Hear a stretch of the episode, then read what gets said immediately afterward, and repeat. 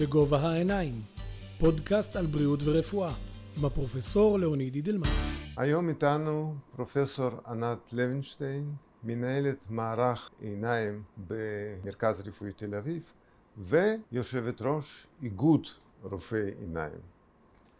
ונעמה פורת, אין לה שום קשר לרפואת עיניים. אנחנו נדבר היום על כל מה שחשבתם ורציתם לשאול ברפואת עיניים.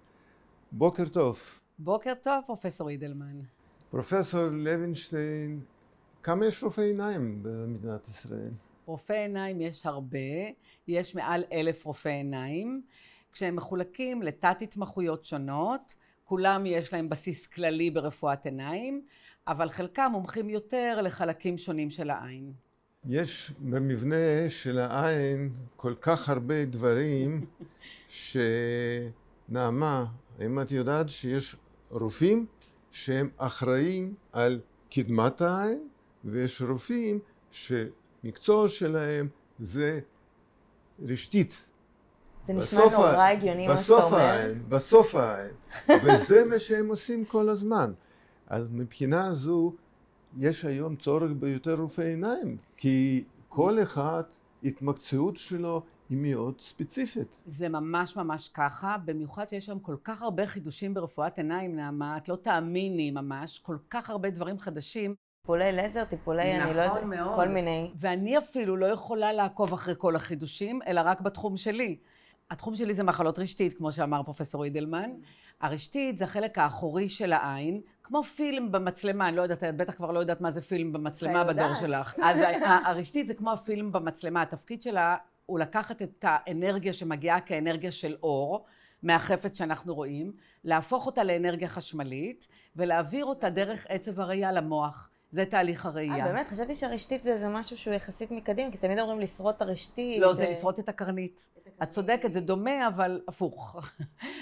שורטים את החלק הקדמי של העין. אז הרשתית באמת מעבירה למוח, כי עין זה בעצם חלק מהמוח. זה כלי ככה. הכי חשוב להבין את הסביבה, להבין איפה אנחנו נמצאים, להתרשם וללמד את מוח שלנו מה באמת קורה סביבנו. פרופסור אידלמן, אתה לא יודע כמה מדויק מה שאמרת. מה שאמר פרופסור אידלמן זה מאוד מדויק בהמון מובנים. מצד אחד זה נכון, התפקיד של העין זה לקחת את המידע ולהעביר אותו למוח. אבל בניגוד לאוזן, אני מקווה שאין פה אף, אף אוזן, שזה איבר נורא פשוט, שזה כל מה שהוא עושה. לוקח אנרגיית קול, מעבירה אותה למוח. העין היא באמת חלק מהמוח, כמו שאמר פרופסור אידלמן. היא לבד עושה חלק מהניתוח. של הגירויים שהיא מקבלת כגירויים של אור. ולכן היא ממש חלק מהמוח. הרשתית היא חלק מהמוח. אבל למה אנשים נבהלים? לפעמים את רואה משהו ואת נבהלת, נכון? כן, למה? כי יש לך ציפייה במוח, ומוח מנחה עין מה את צריכה לראות. ופתאום את רואה. ופתאום את רואה משהו חדש. נכון.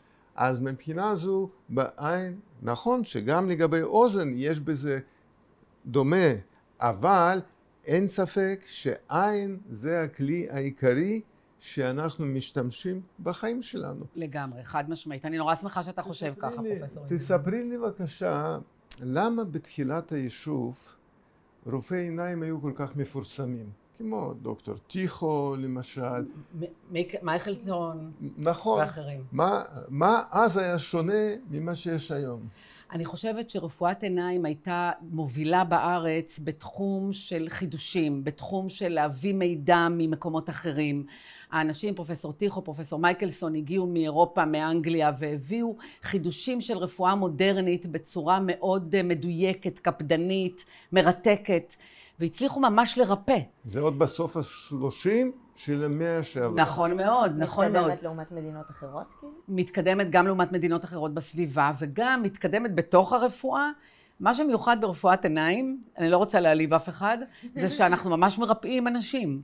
אנחנו לא עושים דברים זמניים, גם, גם, אבל הרבה פעמים אנחנו ממש מצליחים לרפא. זה מדהים, זה פשוט מדהים. כל פעם אני מתפלא מחדש עד כמה בא בן אדם, בדרך כלל בן אדם יותר מבוגר, ורואה בקושי, עובר ניתוח יחסית קצר, ופתאום כל העולם זה- נפתח לפניו. זה מדהים, זה מדהים. זה מקצוע נדיר נכון. ברפואה, שאפשר כל כך לשנות מקצה לקצה. ממש. וזה איכות כאילו, החיים. אפשר, אפשר באמת לגרום למישהו גדולה. שלא רואה לראות? כן, האמת היא שזו שאלה נהדרת, מה ששאלת עכשיו, אם בן אדם שלא רואה בכלל, אם אפשר להחזיר אותו לראות. וזו שאלה מאוד מאוד טובה, מכיוון שמי שכבר לא רואה אור בכלל, מה שאנחנו קוראים חוסר תחושת אור, כמעט אף פעם אי אפשר להחזיר אותו לראות. אבל אנשים שרואים מעט, תלוי במחלה, אפילו אם רואים רק, רק תנועת יד, רק תנועת יד, הם לא יכולים אפילו לזהות מספרים שאנחנו מראים להם, אם אנחנו מרפאים את הסיבה שבעטייה זה נגרם, אנחנו יכולים להביא אותם לראות. למשל, מה שאמר עכשיו פרופסור אידלמן, קטרקט. קטרקט מאוד מתקדם, היום כבר לא רואים אנשים שמגיעים עם כזאת ראייה ירודה, אבל לפעמים בעולים שמגיעים ממדינות פחות אה, מפותחות, אנחנו לפעמים רואים קטרקטות מאוד מאוד מתקדמות. קטרקט זה הערפל הזה כזה. נכון, כזה. יפה מאוד. אני מכירה מהבעלי חיים שלי. כי להם. לא עושים ניתוחים של נכון מאוד, את קטרקט. צודקת, את צודקת, נכון, גם לכלבה שלי יש קטרקט. אבל קטרקט זה באמת משהו, כמו שאת אומרת, ערפל בעיניים. נכון, מדויק מאוד. ובן אדם שסובל מליקוי ראייה כזה יכול ליפול, לשבור רגל ולהפוך לחולה סיעודי. ואם עושים לו את הניתוח בזמן, זה משנה לו איכות חיים וגם מאריך לו חיים. לגמרי. אנחנו מנתחים קטרקט שמפריע לראייה. קטרקט זה החירות של העדשה. בעין יש עדשה כמו במצלמה, שהתפקיד שלה לקחת את קרני האור ולהביא אותן לפוקוס על הרשתית. עם הגיל העדשה מזדקנת, וזה מתבטא בכך שבמקום להיות זכה, שקופה, היא נהיית עכורה. ואם זה מאוד מתקדם, כמה שזה יותר מתקדם, זה יותר מפריע לראייה. עכשיו, אנחנו לפעמים לוקחים אנשים שלא רצו ניתוח, וחיכו וחיכו, חששו, למשל אנשים שצריכים הרדמה כללית לניתוח, מכל מיני סיבות, הם באופן טיפוסי מגיעים מאוד מאוחר. לפעמים אומרים לנו אפילו, בשביל מה לנתח בן אדם כל כך מבוגר, או בן אדם אפילו דמנטי, אפילו בן אדם שיש לו דמנציה, אנחנו מנתחים כל אחד שצריך ניתוח. ואתם לא יודעים מה ראינו. ראינו אנשים עיוורים שחזרו לראות. ראינו אנשים דמנטים שהדמנציה שלהם מבולבל- הבריאה. מבולבלים. מבולבלים, כן, כי הם- בעצם זה לא היה בלבול אמיתי. מ- מ- הם מבולבלים בגלל שהם לא רואים את הסביבה, והמוח משבית את העבודה שלו. בדיוק. אבל פתאום עושים להם ניתוח יחסית קצר, נכון. וכל העולם נפתח. נכון, לכן אם שואלים אותי, שווה לנתח בגיל 90? שווה... אני אומרת, כל גיל זה אצלי כמו גיל 18. אין לכם מושג כמה פעמים הצלחנו ממש לרפא אנשים במצב כללי ירוד רק בזכות ניתוח העיניים. אני רוצה עוד לשאול עוד שאלה. אה, אם אנחנו מתחילים עם ההתפתחות בן אדם, אז נתחיל עם הילד. כן. בן אדם מבוגר, חזרנו לילד. יש לילדים אה, לפעמים, לפעמים בעיות, נכון. וכשילד לא רואה טוב, הוא הרי לא יכול אפילו לבטא לספר על זה. חד משמעית. אז מה עושים? אז קודם כל, זו שאלה סופר חשובה, כי את צעירה, אני לא יודעת אם יש לך ילדים, אבל אה, כשיהיו לך, כל ילד צריך בדיקה בגיל חצי שנה, שלוש ושש. הסיבות הן כאלה, בגיל חצי שנה אנחנו רוצים לראות את פוטנציאל הראייה של הילד. יש לנו שיטות לבדוק ראייה בגיל הזה, הוא לא יכול כמובן לקרוא מספרים, אבל אנחנו יכולים לראות אם הוא מתמקד על חפץ ועוקב אחריו. זה נקרא fix and follow. אנחנו רוצים לראות שהוא יכול לעשות את זה, ואנחנו רוצים לראות שאין לו פזילה מוקדמת. לפעמים בגיל הזה כבר מוצאים פזילה וחייבים לטפל בה, כי אם לא מטפלים בה, יכולה להתפתח עין עצלה. אבל בגיל כזה ילדים יש להם בזילה גם עדיין נכון. בתור משהו תקין. נכון, יש בזילה קטנה, עד שתיים או עד ארבעה אה, ביחידת המדידה שלנו, פריזם דיופטר, שהיא מותרת בגיל הזה, אבל אנחנו, זה המומחיות שלנו, לדעת מתי זה תקין. ומתי אה, זה לא תקין, ואנחנו גם רוצים לראות שהרשתית תקינה, שאין איזה מום מולד שיכול להיות. זה אגב, יש לי בן. דוד כזה, שהוא היה עם משקפיים, אני לא יודעת להגיד לך בדיוק מספר חודשים, אבל מגיל של חודשים. כן, אז, ואז לפעמים אנחנו נותנים משקפיים בגיל מאוד מאוד זה צעיר, מתלבשות על האוזן. כדי למנוע, נכון מאוד, כדי למנוע התפתחות של עין עצלה. אז זה בגיל חצי שנה. בגיל שלוש הילד כבר יכול יותר להגיב, אנחנו יכולים לז... לעתים לבדוק ממש ראייה על פי תמונות, לא על פי אותיות, אבל על פי תמונות, ואנחנו יכולים לנסות לזהות אם יש הפרעות שאנחנו קוראים להן הפרעות בתשבורת, אם הוא צריך משקפיים עדינים, לא, אם הוא היה צריך משקפיים מאוד משמעותיים למנוע פזילה, היינו אפילו מגלים את זה קודם, אבל בגיל שלוש אנחנו יכולים לזהות אם יש הפרעה בתשבורת. ובגיל שש זה כבר לקראת כיתה א'. זה כבר קריטי. זה כבר קריטי. אנחנו רוצים לראות שהילד רואה טוב ויוכל לראות טוב מהלוח. אז התפקיד של כל הורה זה לקחת את הילד לבדיקה בגיל חצי שנה, שלוש ושש. כי כמו שאמר לך פרופסור אידלמן, הילד לעיתים קרובות לא ידע להגיד לך שהוא לא רואה טוב. כי הוא לא יודע מה... הוא לא יודע, ולפעמים ילדים שלא הלכו לבדיקה, המורה שולחת אותם ואומרת, הוא רק מוכן לשבת בשורה ראשונה. למרות שהוא ילד שובב נורא ורוצה כל הזמן להתרחק ממני, מהלוח הוא רק יכול בשורה ראשונה, וזה ילדים שפספסו את הבדיקה שלהם. אחד מהסופרים הידועים בישראל אמר, כתב, שהוא גדל בסביבה שהתעלמו מכל חולשה של הילד. נכון. ואז לא רצו משקפיים. נכון. מה את אומרת לגבי להרכיב משקפיים? צריך להרכיב משקפיים. תראו, אני עם משקפיים, וגם אני חושבת ש... תראו, תראה, לפעמים אני עושה לבן אדם חמישה ניתוחים כדי שהוא יראה קצת אור. אז בעיניי, אם שמים שתי זכוכיות על העיניים ורואים טוב, זה, זה לא פתרון יוצא. מן הכלל. אז אני מאוד בעד להרכיב משקפיים, וגם היום אנחנו יודעים שלא כמו שפעם חשבו שאם מרכיבים משקפיים אז מתרגלים, ואז צריך יותר את המשקפיים. זה לא נכון? לא נכון, צריך משקפיים כשצריך משקפיים. וכל אה, הימנעות מהם היא רק מזיקה. זה מאוד חשוב. אבל המספרים כן גדלים עם הזמן. אז צריך להתאים אותם. אז- אבל זה בגלל תהליך הזדקנות או בגלל שהעיניים התרגלו למשקפיים? לא, זה רק בתהליך שינויים שקורים עם הגיל. זה לא בגלל שהם התרגלו. אין כזה דבר להתרגל למשקפיים. אין בעיניים שריר רצוני שמתרגל. ואם יש בזילה לילד, מה צריך לעשות? אז אה, יש שני סוגים של בזילה. יש בזילה אחת שהיא נקראת בזילה שתלויה במספר. זה, זה ילדים שיש להם מה שנקרא משקפיים פלוס, משקפיים ההפך מקוצר ראייה. ואז כדי... ברפ- בעיניים עין יכולה להיות רגילה, לא צריכה שום תיקון, יכולה להיות קצרת ראייה, שזה רוב האנשים שיש להם משקפיים, זה, אגב זה 25% מהאוכלוסייה. כל דבר גורם לטשטוש, טשטוש זה הסוף. כל דבר התוצאה. גורם לטשטוש, זה התוצאה. רוב האנשים שאת רואה עם משקפיים הם אנשים קצרי ראייה, זה אומר שהמספר שלהם במשקפיים זה מינוס. למשל מינוס 2, מינוס 3, מינוס 5. הילדים הם הפוס- רואים יותר טוב, סליחה, הם הם- רואים יותר בדיוק. טוב מרחוק או מקרוב? הם רואים, הם רואים הרבה יותר טוב מקרוב. מקרוב, הם לא רואים אז טוב הם לרחוק. מקרבים, הם בדיוק. מקרבים. בדיוק. וזה אגב תופעה שכנראה אנחנו נראה אותה יותר ויותר. חד משמעית. בגלל ההתמכרות למסכים. חד משמעית. רציתי לשאול את זה. ילדים, ילדים שמתמכרים למסכים. זה אחד מהתופעות שכל אחד מאיתנו מכיר. ברור, ברור. ועוד מעט אנחנו נדבר בהרחבה על השפעת ה... אני רוצה לדבר על זה, זה נורא נורא השפעת חשוב. המסכים כן, כן. ועל כללים יחסית פשוטים שצריך להקפיד עליהם זה מעניין. בזמן, מעניין אותי בזמן. עבודה או משחק מול המסך. חד משמעית, ממש קשה לי מול- להתאפק להגיד מול את זה המסך- עכשיו, מול אבל המסך. אני... את רוצה עכשיו? אני בוא רוצה. נורא בוא עכשיו. תגידי עכשיו. אז אתם יודעים שקוצר ראייה הפך למגפה. ויש לזה הרבה סיבות. סיבה אחת זה סיבה גנטית, שיש יותר קצרי ראייה, הם יותר מתחתנים אחד עם השני, ויש יותר קצרי ראייה. אה, זה גנטי? זה, זה גנטי. הנטייה לקוצר ראייה יכולה להיות גנטית. הסיבה השנייה היא באמת המעבר מהשכונה בחוץ, שהיינו יורדים למטה ומשחקים באור שמש, ומסתכלים ומסתכלים למרחקים. למרחקים, ורוצים לתפוס את הילד שרץ לפנינו. היום הילדים לא יוצאים החוצה, הם אפילו בהפסקות נשארים בכיתה, והם כל הזמן לקרוב, לקרוב, לקרוב. הם ממקדים, העין ממקדת, והמיקוד גורם לעלייה בקוצר ראייה. עד כדי כך שבמקומות כמו טיוואן, ששם מבחינה גנטית יש להם המון קוצר ראייה, 90 אחוז מהאוכלוסייה הם היום קצרי ראייה, העלייה הגדולה היא בגלל המעבר מהחיים בחוץ, אה, הסתכלות לרחוק, לבין כל הזמן התמקדות במ- במסכים.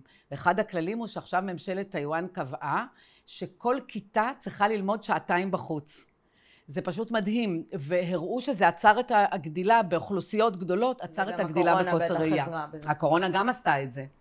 וזו נקודה מאוד מאוד חשובה. זה מאוד חשוב להדגיש, כי באמת כולנו חיים בעולם של המסכים, וכשמישהו עובד מול המסך, או משחק מול המסך, יש כמה בעיות עם עיניים. נכון. קודם כל מה שאמרת, ו- אבל יש גם בעיה נוספת, והבעיה הנוספת שאנחנו, עין מתייבשת. בדיוק.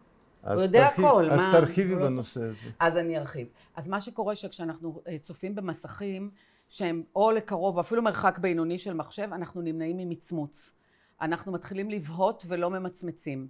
ולכך יש השפעה מאוד מאוד לא טובה מבחינת התייבשות העין.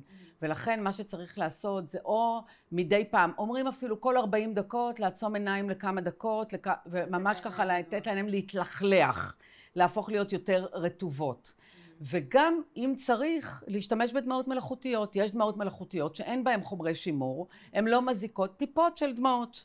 אם אנשים סובלים מיובש עקב, מכל סיבה שהיא, או מהגיל, או ממחלה, או מצפייה במסכים, יש טיפות שאפשר לקנות חד פעמיות שאין בהן חומרי שימור, והן פשוט עוד דמעות לעיניים. בחיים לא שמעתי על זה. זה יכול להיות מאוד בכל שכיח, את גיל, צעירה מדי בגלל זה. וזה יכול להיות בכל גיל, בכל בכל גיל. זאת, ופשוט מאבחנים את זה באיחור.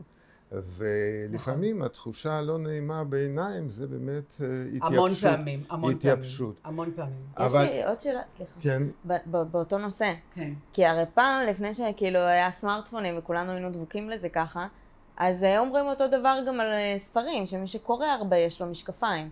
בגלל זה נהיה הסטיגמה הזאת של חכמים יש להם משקפיים בגלל האמת שזה לא כל כך סטיגמה, יש בזה משהו, כי גם זהו, אז ההסתכלות השאלה אם ההבדל בין... כי, כי אם הבעיה היא זה שאני מתמקדת במשהו קרוב, אז זה נכון לספר כמו שזה נכון לסמארטפון. נכון, זה בהחלט נכון לספר כמו שזה נכון לסמארטפון, אבל הכמות של הזמן שאת עוסקת בזה היא הרבה יותר מוגבלת. אנשים הם לא כל הזמן בסמארטפון, הם לא כל הזמן, הם, הם לא כל הזמן בספר, הם כל הזמן בסמארטפון, הם כל הזמן באייפדים, והם גם איכשהו מקרבים יותר מאשר הם מקרבים לספר, כי הם כל הזמן, כל הזמן מסתכלים, כל הזמן, ללא הרף. יש גם את העניין החברתי, שהם לא יוצאים, הם לא, אין להם יותר חברים, הם אה, כל הזמן בתוך, בתוך הטלפון שלהם. חברתי נמצא בתוך הטלפון. וזה החברתי בטלפון, זה הדור שלי צריך ללמוד עוד. הרופאים מחפשים פתרונות לזה, ואחד מההמלצות של רופאי עיניים זה כל 20 דקות לעשות הפסקה ל-20 שניות ולהסתכל לרחוק נכון. ל-20 פיט. בארץ זה שישה מטרים. נכון. כן? שישה מטרים, שזה 20, 20, 20, זה יותר קל לזכור, אבל זה בעצם כל 20 דקות להתנתק מהמסך ל-20 שניות ולהסתכל לשישה מטר קדימה. זה בדרך כלל החוצה, החוצה ברחוב. מאוד. מומלץ להסתכל בים, על נכון. האופק, עיניים באופק, דברים עיניים, נעימים. עיניים באופק. כן, נכון. או ביער, עצים רחוקים, אז הדברים האלה הם טובים לעיניים, וטוב שאנחנו מזכירים את זה. כן. הפסקנו בבזילה, בדיוק. ובבזילה הרי גם עושים ניתוחים. אז זהו, אז זה מה שרציתי להגיד. אז יש, יש אה, פזילה שנובעת מזה שלבן אדם יש צורך, מסיבה שהוא לא מינוס אלא פלוס, הוא צריך כל הזמן למקד. זה נקרא פזילה מיקודית. ואז ניתוח לא יעזור. אז מה שהוא צריך זה משקפיים. המשקפיים גורמים לו לרלקסציה, להרפייה של המיקוד הזה, והוא מפסיק לפזול. עם השנים העין גדלה, היא נהיית פחות רחקת ראייה, ואז לעתים ניתן להיפטר מהמשקפיים פלוס האלה. בניגוד למשקפיים מינוס שהמספר רק גדל, במשקפיים פלוס הילדים לעתים קרובות יכולים בהמשך להיפטר מהמשקפיים. אבל סופר חשוב שכשהרופא בודק אותם ואומר אתם צריכים משקפיים, צריך להרכיב לילד משקפיים. ולמרבה ההפתעה הילדים אוהבים את זה. היום זה מגניב. לא רק שזה מגניב, אלא גם בגלל יותר הר- נוח בגלל להם. הארי פוטר, לא? גם בגלל הארי פוטר. אני תמיד רציתי משקפיים. נכון, נכון. אבל גם אמרו לי בגלל... חכי יהיה לך. נכון, אבל גם בגלל שזה, זה, פתאום הם לא צריכים למקד, לא כואב להם הראש, לא קשה להם, או משקפיים מינוס, הם רואים טוב לרחוק. אז מה שנורא חשוב זה שאם הרופא אומר שצריך משקפיים, צריך משקפיים. אז זה הבדיקות הראשונות, חצי שנה, שלוש ושש, לזהות פזילות, לזהות הפרעה של מינוס או פלוס, ולתת ולקבל את הטיפול המתאים. אבל אם כן רופא ממליץ על ניתוח, אה. מה המשפחה צריכה לדעת על, על הניתוח עצמו? יכול להיות שלא רוצים ניתוח. נכון. האם באמת זה ניתוח חשוב. נחוץ או לא? בדיוק. אז בכל המקרים שזה לא בגלל מספר, זה נקרא פזילה לא מיקודית, אז הפתרון הוא ניתוח. למה חשוב לנתח? הסיבה העיקרית בילדים שחשוב לנתח זה למנוע עין עצלה. כי העין אם היא פוזלת היא לא מתמקדת למקום הנכון ואז אם הפזילה היא יותר בנטייה לעין אחת העין הזאת תפתח עין עצלה. ועין עצלה אחרי גיל שמונה לא ניתן יותר לטפל בה. יש טיפולים מחקריים שונים שמתחילים אבל הם, הם לא מוכחים ובעצם ניתן לטפל בעין עצלה רק עד גיל שמונה. ולכן אה, מאוד מאוד חשוב לנתח אותם כשצריך. אחרי גיל שמונה, אם אנחנו מגיעים לילד פוזל בגיל עשר, שתים עשרה, ארבע עשרה, סיבת הניתוח היא רק קוסמטית. אם זה מפריע קוסמטית, שזה גם חשוב לעיתים. זה גם חשוב, שזה הניתוחים בוודאי. האלה בלייזר. לא, לא, לא, לא. ניתוחי פזילה זה ניתוחים שעם סכין חותכים שריר ומחברים אותו במקום אחר. זה מה שעושים בניתוחי פזילה. מלא. כן, זה... נעמה זה... כל הזמן שואלת על ניתוח לייזר. כן, נגיע הזמן, לזה, אז בוא, נגיע. בוא, בוא נפתור אותה מ- מייסורים שכל הזמן היא רוצה לדעת על על ניתוח הלייזר, לייזר. כן. בבקשה. בבקשה. אז... אני חייבת להגיד שלא עברתי, כן, אבל כאילו זה... כולם מדברים על זה. זה נשמע לי גודל האחריות של רופא עכשיו, שהעין שלי פתוחה בפניו, והוא עושה שם מה שעושה, והכל שם כל כך קטן וכל כך עדין, אני אומרת, ואם כזה מישהו מזיז את העין, כי זה לפעמים לא בהרדמה מלאה, ואני אומרת, אם מישהו עכשיו הר- מהרפלקס מסתכל לאיזשהו כיוון, טוב. מאוד שאת שואלת כל השאלות. שרצית לשאול בבוקר, בערב ובלילה. עכשיו זה הזמן לקבל תשובות. בבקשה. אז דבר אחד שאת טעית בו, למזלנו, הניתוחים להסרת משקפיים, העין שלך לא פתוחה. עובדים רק על השכבה החיצונית של העין, והעין סגורה. אז אסון לא יכול לקרות. זה לא שאם את תקומי, ואפילו אם תקומי, העין לא תישפך החוצה. העין היא סגורה. העין, העין היא סגורה. מה שכן, אסור לזוז, אם זזים יכול להיות חוסר דיוק מסוים. מה שהלייזר עושה, וזה, יש, יש אה, סוגים שונים של טיפול אה, הסרת משקפיים בלייזר, אבל בגדול משייפים חלק מהקרנית, השכבה השטחית השקופה של העין, משייפים אותה בצורה כזאת שהיא שוברת את קרני האור מעט אחרת, ומביאה אותם לפוקוס על הרשתית בלי צורך במשקפיים. זה מה שעושה הלייזר. אז בשביל מה עושים את זה? עושים כדי להוריד משקפיים. כדי להוריד, זה כדי להוריד משקפיים. למה זה מאפשר להוריד משקפיים? הסיבה שזה מאפשר להוריד משקפיים היא שעין קצרת ראייה, עין שלא רואה טוב לרחוק ורואה טוב לקרוב, מאיזושהי סיבה, זה שילוב של כמה גורמים, קרני האור נשברות יותר מדי מהר, והפוקוס שהן מגיעות אליו הוא לפני הרשתית, לא על הרשתית. אם נשים עדשה מינוס, אז קרני האור קודם קצת מתפזרות, ורק אז מתחילות להתפקס ומגיעות בזמן, במקום, והחולה, המטופל רואה טוב עם המשקפיים. מה שעושה הלייזר, הוא גורם לקרנית עצמה כבר לשבור את קרני האור פחות, יותר לאט, או בצורה פחות חדה. ואז קרני האור יגיעו לפוקוס על הרשתית, והמטופל יראה טוב. בעצם הניתוח הזה הוא מתאים את העין לראייה יותר טובה. בדיוק, בדיוק. לחוסר צורך בתיקון בעדשות. זה מה שזה עושה. אבל יש אנשים שעם הזמן הם אומרים שפחות צריכים משקפיים. כן, אז עכשיו אנחנו מדברים על גילים יותר מבוגרים. כאשר אנחנו מגיעים לגיל מעל 40, מתחיל בחלק מהאנשים, בגיל 50 יותר מהאנשים, בגיל 100 זה יהיה לכל האנשים. מתחילה החירות של העדשה, שדיברנו עליה קודם, הקטרקט. רציתי להגיד את זה קודם, אבל לא רציתי לבלבל. בהתחלה, אותה עדשה עכורה, היא עוד נותנת לקרני האור להיכנס, אבל היא שוברת אותם אחרת. במקום שהם יישברו חזק, הן נשברות פחות חזק, או להפך. בגלל שהעדשה יותר עכורה, אז היא משחקת... ואז מה, רואים יותר טוב? ואז נמנע הצורך במשקפיים לעיתים. אם זה אנשים שכבר היו להם משקפיים פלוס כדי לקרוא, מה שנקרא זוקן ראייה, שלא דיברנו על זה עדיין, הם פתאום נהיים יותר, קצת יותר קצרי ראייה, והם עכשיו לא צריכים משקפיים לקרוב. אז זה קטרקט וזה מתקן? נקרא, קטרקט בהתחלה לעיתים מתקן זוקן ראייה.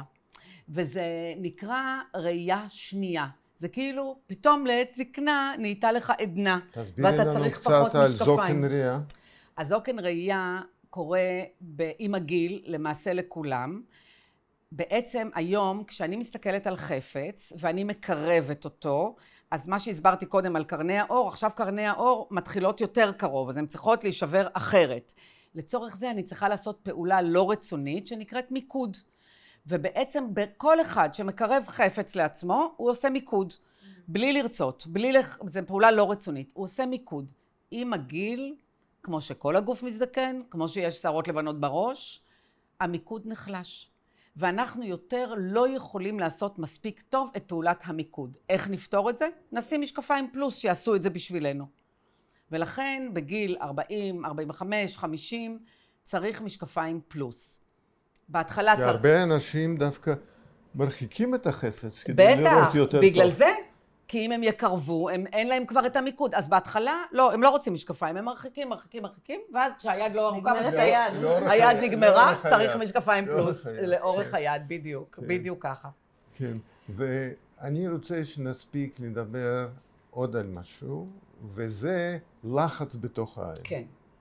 אז זה גם מתקשר... מה זה הלחץ בתוך העין? כן, זה גם... כשנעמה התכוונה, עין פתוחה, היא התכוונה שהעין ברשות אותו מטפל נמצאת. היא לא התכוונה לקחתי את זה רחוק. שעין ממש פתוחה לקחתי את זה לגמרי. רחוק. לא, אני התכוונתי פתוחה. אה, כן? אתה רואה? אז יפה. עם העיזה, את הבנת יותר נכון. אז יפה.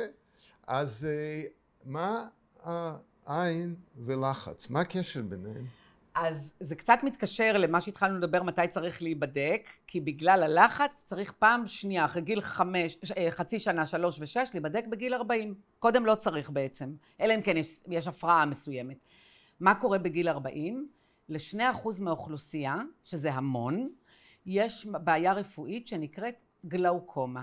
גלאוקומה זה בעיה שבה העין יש בה לחץ גבוה מדי. מה זה לחץ? העין היא גלגל. בתוך הגלגל יש נוזל, והנוזל מפעיל לחץ על קיר גלגל העין ועל כל מה שנמצא בעין, על הרשתית, על עצב הראייה, על הכל. יש לחץ שהוא תקין, כמו שיש לחץ תקין שאתה מכיר בעמוד השדרה, לחץ דם תקין, לחץ שהוא הלחץ התקין שהנוזל מפעיל על קירות החלל שהוא נמצא בו. אם הלחץ הזה לא תקין, מסיבות שונות, או שנוצר יותר מדי, או שמופרש מעט מדי, אם הלחץ לא תקין, נגרם נזק לעצב הראייה. ונגרם נזק לעצב הראייה, זה פוגע קודם כל בראייה ההיקפית שלנו, בשדה שאנחנו רואים, וזה ממש יכול להביא בהמשך לעיוורון.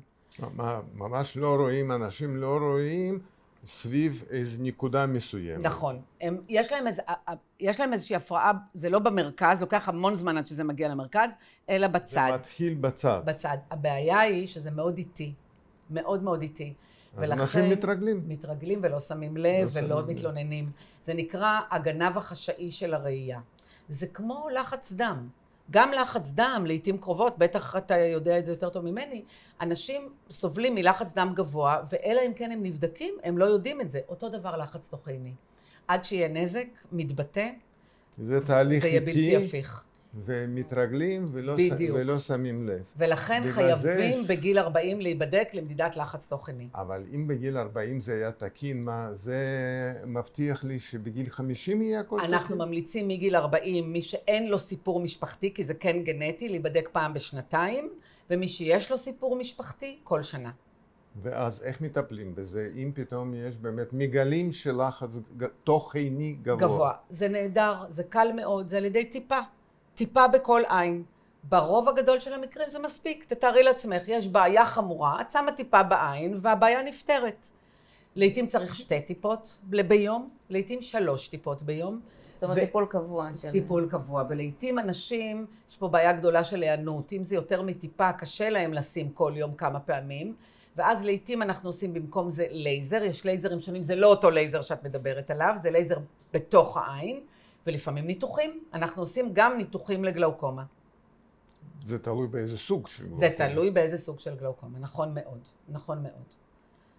וזה באמת אחד מהמחלות שהמודעות למחלות היא מצילה עין, איכות חיים, אתה יודע- ויכולה באמת להשפיע על הרבה אנשים. אתה יודע, זה כל כך נכון מה שאתה אומר.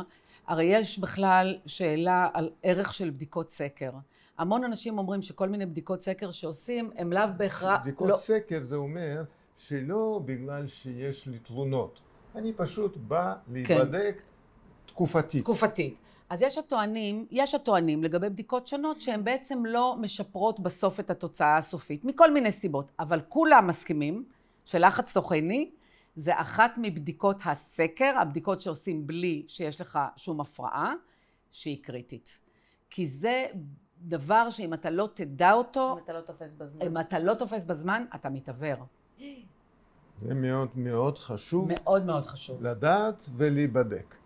עכשיו תספרי קצת אה, מה, איזה מחלות אתם רואים במחלקה הגדולה שלך, במרכז רפואי תל אביב, איזה חולים מתאשפזים? לכאורה חולים לא צריכים הרבה להתאשפז בבית החולים, הרי בעיה של עין לא מגבילה מטופל בניידות, לא מגבילה אותו בנהיגה, ב- בנהיגה, בנהיגה כן, אבל בהליכה.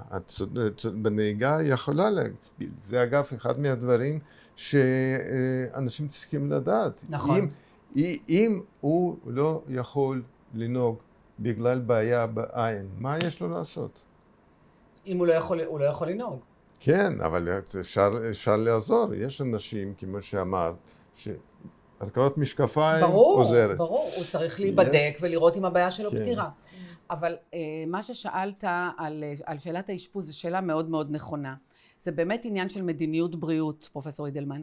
כי למשל בארצות הברית, חולי עיניים לא מתאשפזים, זה עניינים כספיים, שהביטוחים לא משלמים על אשפוז בעיניים. ואז החולים באים, אפילו אם הם צריכים טיפול בווריד שלוש פעמים ביום. נגיד יש להם דלקת חמורה בתוך העין וצריכים טיפול בווריד שלוש פעמים ביום, הם מקבלים את הטיפול בווריד והולכים הביתה. בארץ יש לנו את התנאים היותר טובים לאשפז את החולים שצריכים אשפוז. אם אתה מסתכל על האוכלוסייה שמתאשפזת אצלי, האוכלוסייה של תל אביב היא אוכלוסייה מאוד מזדקנת, והם, אם הם עוברים למשל ניתוח עיניים, ובארצות הברית היו עוברים את הניתוח, שותים קפה והולכים הביתה, ואחר כך צריכים למחרת לבוא. אם כואב להם בלילה, הם צריכים לבוא, אה, ואחרי עוד שלושה ימים עוד פעם. לנו יש את האפשרות לאשפז אותם ליום או יומיים, שזה בן אדם מאוד מאוד מבוגר ולא נייד, זה יכול מאוד לעזור לו. אבל האמת שבאמת לעיתים קרובות ניתן היה להסתדר גם בלי אשפוז. אה, אבל יש כל כך הרבה דברים לעשות ברפואת עיניים עם אשפוז או בלי אשפוז, שזה לא כל כך משנה אם אנחנו מאשפזים אותם או לא. ברוב הגדול של המקרים, אם זה בן אדם עם משפחה תומכת שיכולה להביא אותו אם צריך, הוא לא חייב להתאשפז. תגידי, אה, לגבי מחלות רשתית, כן. שהזכרנו שזה התחום שלי, המומחיות נכון, שלך. נכון. אה, איזה טיפולים יש כדי למנוע התנוונות של הרשתית? איזה טיפולים היום יכולים באמת לעזור אם מישהו פתאום, מה, הוא לא רואה כלום, כן. או הוא רואה כוכבים, או הוא רואה נכון. משהו שכל הזמן מפריע לו בשדה ראייה? נכון. אז רגע, קודם כל אני אגיד לכם לגבי, אה, מתקשר למה שאמרנו קודם, חצי שנה, שלוש, שש וגיל ארבעים, הד- ה- נקודת הזמן הבאה זה חמישים. בגיל חמישים צריך שוב להיבדק, בכל מקרה. למה צריך שוב להיבדק? כי אז מזהים את הסימנים הראשונים של ניוון הרשתית שקשור לגיל. ניוון הרשתית שקשור לגיל זה מחלה שבה הרשתית, אותו הפילם שדיברנו עליו קודם, לא מתפקד. ויש סימנים ראשונים קלים של המחלה, ואם המחלה מתקדמת, גדלים מתחת לרשתית כלי דם בלתי תקינים. מה זה, מה זה כלי דם בלתי תקינים? כמו בכל מקום אחר בגוף, הם לא, הם לא יציבים. החדירות שלהם מדי גדולה, ונוזל ודם מתוכם נכנס לתוך הרשתית ופוגע בראייה. קרה לנו נס ברפואת עיניים. כשאני התחלתי להתמחות במחלות רשתית, כולם אמרו לי, למה את הולכת לתחום הזה? אין טיפול, אתה רק יושב ורואה את החולה מתעוור. ב-15 שנה האחרונות קרה נס. אני חושבת שזה כמו שהמציאו פניצילין לדלקת ריאות סטרפטוקוקלית. קודם כולם, דלקת ריאות מחיידק. קודם בודק. כולם היו מתים, ועכשיו, נכון, אף אחד לא מת מזה? קודם כולם היו מתעוורים, ועכשיו 95% לא מתעוורים. יש לנו תרופות שאנחנו מזריקים לתוך העין, חייבים להזריק לתוך העין, וחייבים להזריק הרבה פעמים. חייבים להזריק לתוך העין, והן סוגרות את כלי הדם הבלתי תקינים, ולמעשה... אלה החדשים. החדשים, שצמחו, בדיוק. שמזיקים. שמזיקים, בדיוק. פעם בכמה זמן.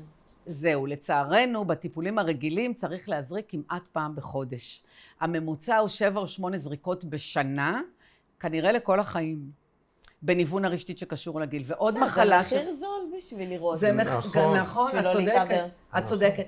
אבל יש איזו עייפות של החולים, וגם עייפות של הרופאים, וגם עייפות של המערכת. ולמזלנו, יש לנו עכשיו עוד פריצת דרך ענקית, שיש תרופות ארוכות טווח. תרופה שמספיק להזריק פעם בשלושה חודשים או ארבעה חודשים. ויש עוד דבר חדש, יש התקן שעומד בפני אישור של ה-FDA בארצות הברית, האישור עומד להינתן קרוב לוודאי באוקטובר, אם לא יהיו בעיות, אמ, שההתקן משחרר את התרופה על פני חצי שנה. ואז המחיר שמשלמים זה שעושים את ההשתלה של ההתקן בחדר הניתוח, ניתוח מאוד מאוד קטן, ולאחר מכן רק צריך למלא את ההתקן פעם בחצי שנה. זה פריצת מב- דרך מבחוץ. ענקית. איפה במקום- מבחוץ. במקום לדקור. במקום לדקור, זוקרים את ההתקן, וזה לא כן. כואב. זה לא איפה קורה. יושבת כן בתוכן?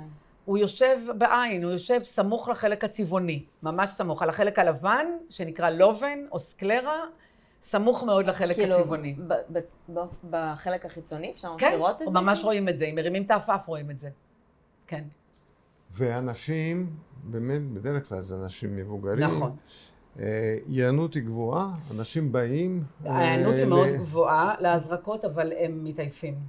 אנחנו יודעים היום שבעצם אנשים, למרות שבממוצע לפי הצרכים האמיתיים היו צריכים לקבל שבע או שמונה זריקות בשנה בממוצע, הממוצע בחיים האמיתיים, בניגוד למחקרים, הוא שלוש או ארבע. אבל ההשפעה היא, כמו שאת אמרת, היא מדהימה. מדהימה, מדהימה. ואנשים באמת שמבינים שאחרת, מה, מה, מה יקרה איתם? התעברו, יתעברו. התעברו.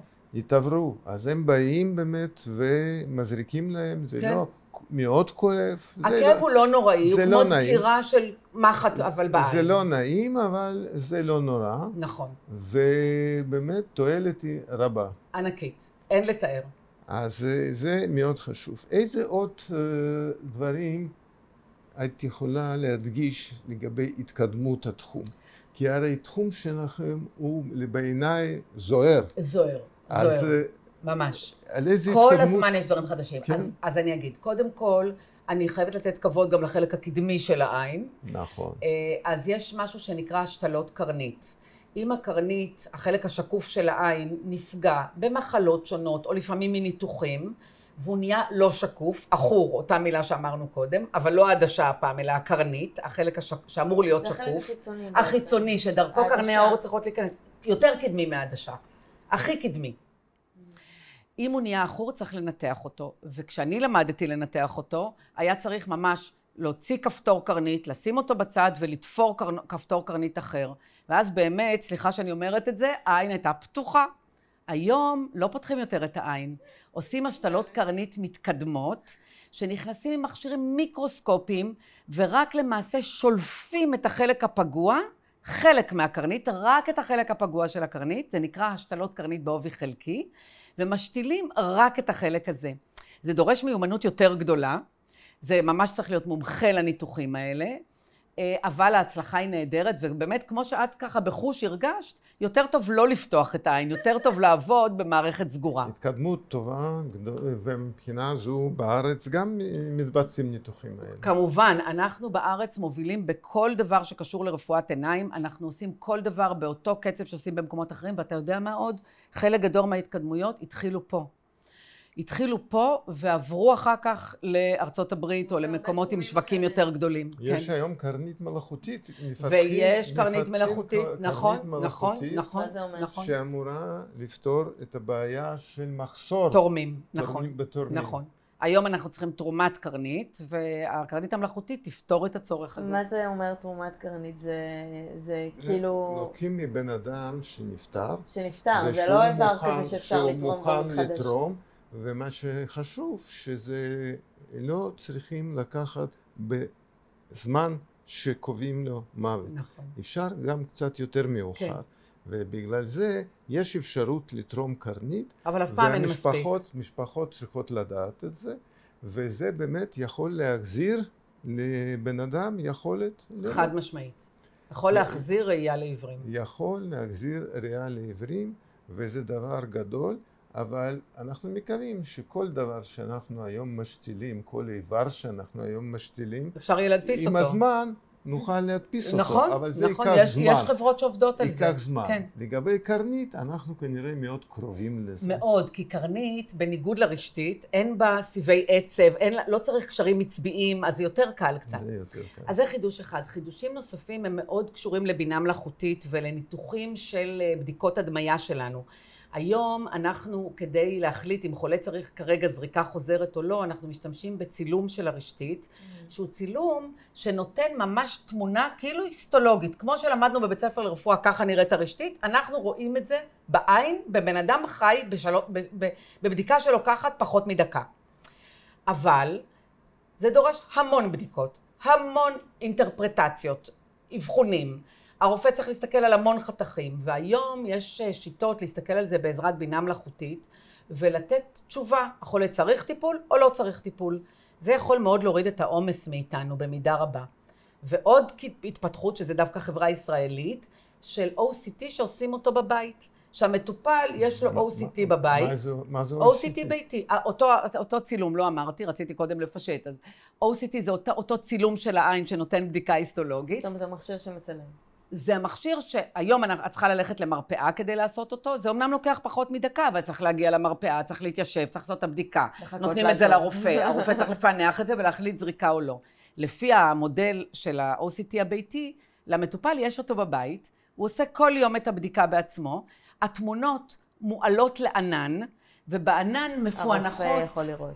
הן מפוענחות על ידי בינה מלאכותית, והן שולחות התראה לרופא שלו ולמטופל. יש חזרה של המחלה, לך לקבל זריקה. זה נמצא עדיין במחקר, אבל היום כבר מתחילים להשתמש בזה יותר ויותר. אגב, בזמן הקורונה השתמשנו בזה כבר בבית של אנשים, וזה יוצא מן הכלל. זה ממש התפתחות נהדרת. חוץ מזה, יש עוד התפתחויות. יש מחלות מאוד מאוד קשות שלא נכנסנו אליהן, מחלות ניווניות קשות של הרשתית, מה שפעם קראו עיוורון לילה, למשל, אנשים שהם באמת עיוורים. מה זאת אומרת עיוורון לילה? זה מחלה, רואים פחות בלילה. בחושך? כשאין- בהתחלה הם רק. לא רואים בחושך, אבל אחר כך זה הם גם לא רואים ביום. תחילת המחלה. כן. והיום יש טיפול בהזרקה מתחת לרשתית של וירוס שמכיל את החלבון שחסר. כולנו פוחדים מהווירוסים עכשיו. כולם פוחדים מהווירוסים. אבל זה וירוס שהוא... זה וירוס טוב. טוב. זה וירוס טוב. כמו פרוביוטיקה. ממש, כמו פרוביוטיקה, בדיוק. ואנחנו צופים לזה עתיד גדול לא רק במחלות הנדירות האלה, אלא גם בסוגים מסוימים של ניוון של הרשתית שקשור לגיל. אז כולנו ממש נרגשים מההתפתחויות האלה. כל יום יש משהו חדש. אני רוצה שרגע נדבר על קורונה ועין. כן. כי זה תחום שמעט מאוד אנשים שמעו עליו, ועדיין יש גם השלכות של אותה מגיפה על בריאות העין. חד משמעית. אז קודם כל, ככה, קודם כל צריך לדעת שהווירוס קיים בדמעות. ולכן אנשים שחולים בקורונה הם גם מדבקים דרך הדמעות.